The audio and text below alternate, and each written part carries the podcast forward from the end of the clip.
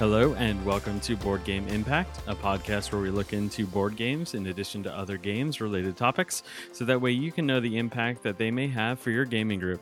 Today, we're looking into the impact of Mansions of Madness 2nd Edition, a 2016 game by Fantasy Flight Games, designed by Nikki Valens.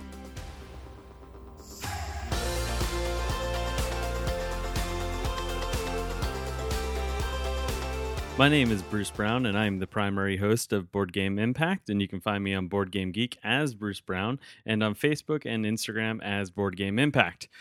So I need to set the stage. Imagine that we are all investigators. We've come to a town because of a mystery that we don't know what it is. And our job is to figure out what happened, what needs to be fixed, and how we can fix it. That in a Cthulhu theme is Mansions of Madness Second Edition.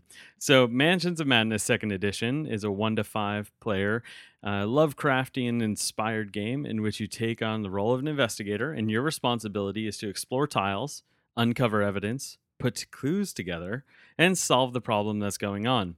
All the while, there are cultists, monsters, and other non player characters doing things on and off the board. The major interesting factor of this game is that it actually uses an app which generates the rooms for you. So you have these sets of tiles of uh, double sided, which is nice, uh, in which the app will tell you by showing you what tiles need to be laid out and then what monsters to put onto those tiles and how they'll interact with you during the investigation in whatever particular setting or story that you're going through. So, how do you win? In order to win Mansions of Madness Second Edition is by twofold. One, avoid becoming too hurt, so don't get too wounded. The second thing is avoid by b- becoming insane. Uh, there's potentially different winning requirements if you were to become insane. The game is separated into two phases that repeat one after the other until the game is done. The first phase is the investigator phase, in which on your turn you may take up to two actions. Some of these actions include moving, searching, exploring, interacting with things, and fighting monsters. After you select what you're going to fight, the app will prompt you what skill test you might need to do, in addition to what required skills are being tested and the success number that you have to roll.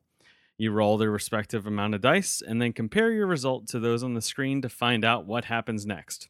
Now, Mansions of Madness 2nd Edition, once you know how to play, this is one of the easiest games to get back out of the box besides the setup the nice thing about Mansions of Madness is you have the screen, it's going to have the same thing that you have on the board, and you can either A, move, you can click on a thing to interact with it. Maybe you're going to look behind a painting or open a secret passageway or open a door.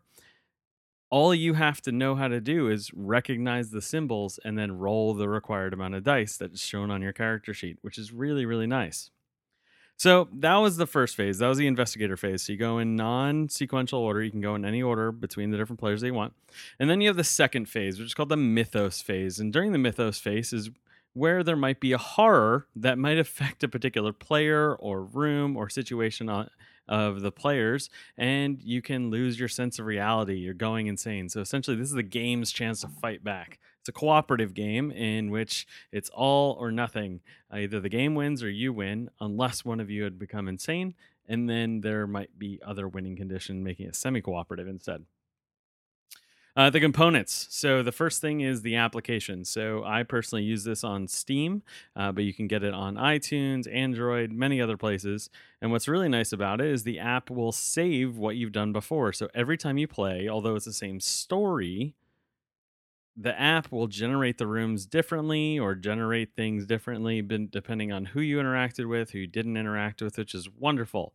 Uh, we've personally played some of the same map a couple times and have never had the same situation happen, which is fantastic.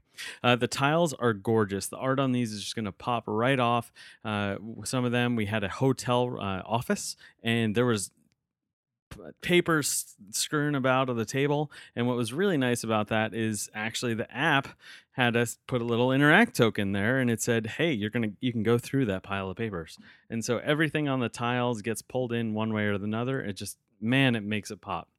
Uh, the mechanisms, like I've already said, are really easy to learn. Uh, once you know what the different symbols mean, you can teach this game while you're playing it. All you need to do is have the people play it, pick their characters, and you're good to go.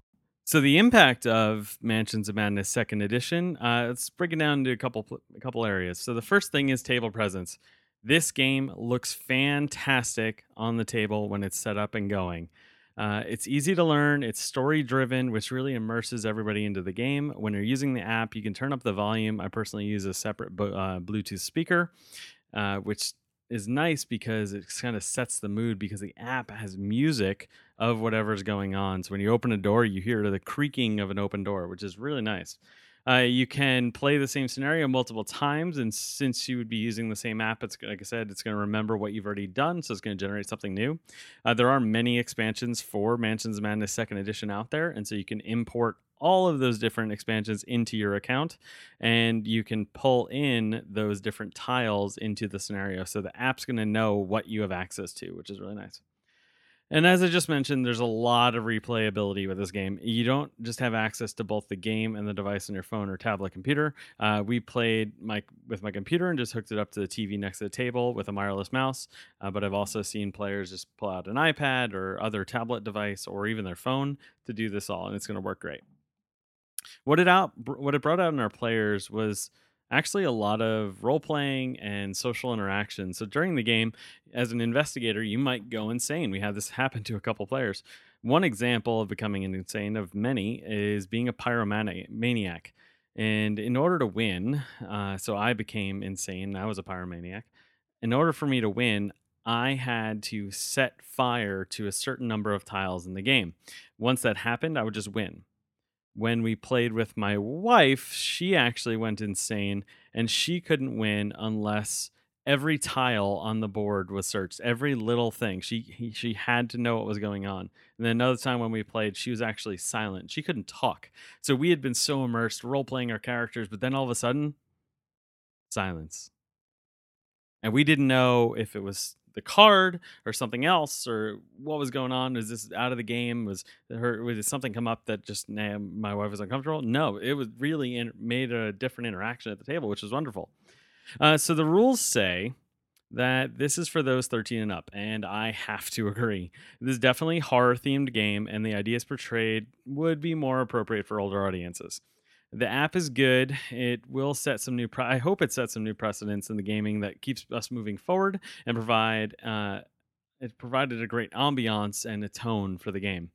We look forward to fostering horror themed fun at our Halloween events this fall and bringing that out in our friends is just something that they've been actually asking hey can we get back to the table even though uh, we're at different times of the year it's wonderful overall the rules and the mechanics and the nuances are really easy to learn and once you get into the game you'll easily lose track of time. We easily lost track of time. Uh, the we ended up playing we had one game that played for about an hour and a half another one for three hours. The app will offer you different scenarios based on length. Uh, go more towards the longer end of some of those uh, but it will take up some time but do be prepared because it's wonderful to lo- lose your time in this game. It's a fantastic use of your time. Uh, so, Mansion Madness Second Edition is leaving a positive impact, and it's really impacted our gaming group and some of our friends, and has been a really good game that we've been actually using to introduce others to the hobby.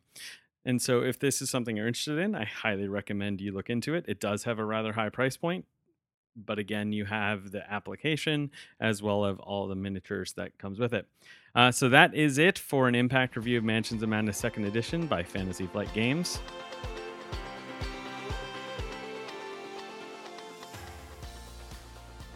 Again, my name is Bruce Brown, and you can find me on Board Game Geek as Bruce Brown.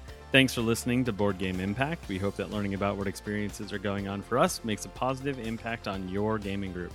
You can learn more about us by visiting our website, boardgameimpact.com. If you have any qu- topics that you'd like to have discussed, please email us at boardgameimpact at gmail.com. Follow us on Instagram at BoardGameImpact, like our Facebook page, Board Game Impact, and please consider supporting the show by visiting our Patreon, patreon.com slash boardgameimpact. Until next time, go have a positive impact on the world.